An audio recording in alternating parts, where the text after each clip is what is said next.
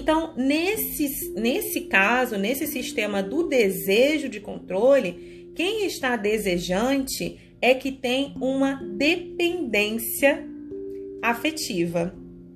Essa pessoa ela tem uma carência de atenção. Então ela acredita que através do controle ela vai receber essa atenção que ela precisa ter.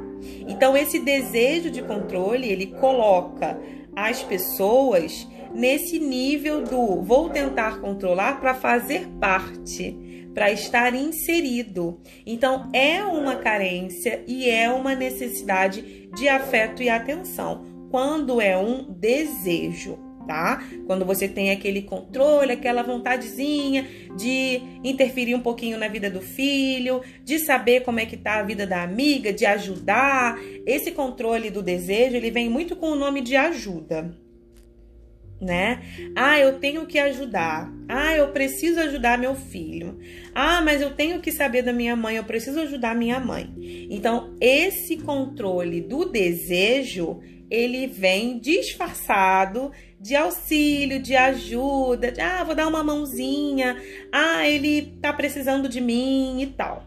Então, não é um controle da dependência, não é um controle da necessidade, é um controle do desejo, tá? E aí, já entendemos que esse controle do desejo, ele esconde uma dependência, uma carência e uma necessidade de atenção.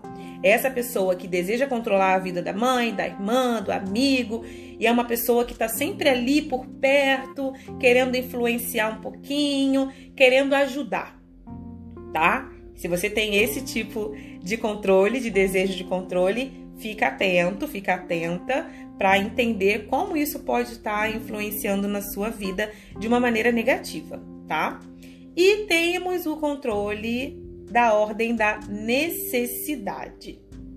Esse controle é o controle que geralmente causa angústia, causa ansiedade, causa mau humor, é o controle que dói, porque a pessoa necessita ter o controle da vida do outro. A pessoa acredita que ela precisa controlar a vida de outra pessoa que ela precisa porque as outras pessoas não sabem fazer sozinhas. As outras pessoas não vão conseguir. E se as pessoas fizerem sozinhas, não vai ficar perfeito do jeito que ela gosta. Então, quando você está nesse nível de necessidade do controle, é totalmente adoecedor. Por quê? Primeiro, porque você acredita que só existe uma maneira correta de fazer as coisas e essa maneira é a maneira que você faz.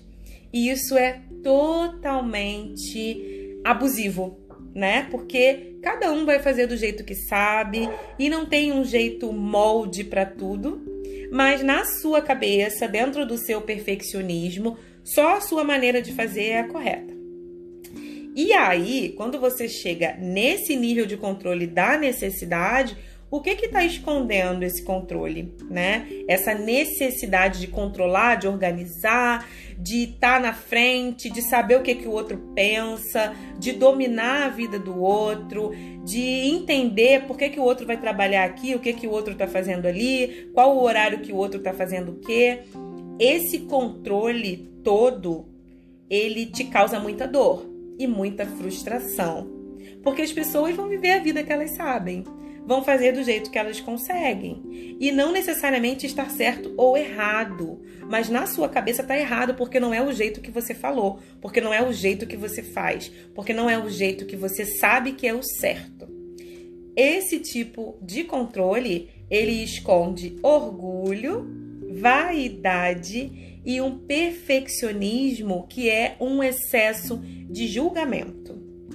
Então, se você tem esse controle de achar que só você sabe, que só você vai organizar a casa do jeito certo, que só você vai resolver o trabalho da maneira certa, que só você sabe fazer as compras dentro da sua casa, que só você vai saber educar seus filhos, que só você entende de política na sua família, tudo isso. Se você tem essa ordem do controle, você está num excesso de vaidade, de orgulho e de perfeccionismo, que vai te levar a uma autocobrança muito grande.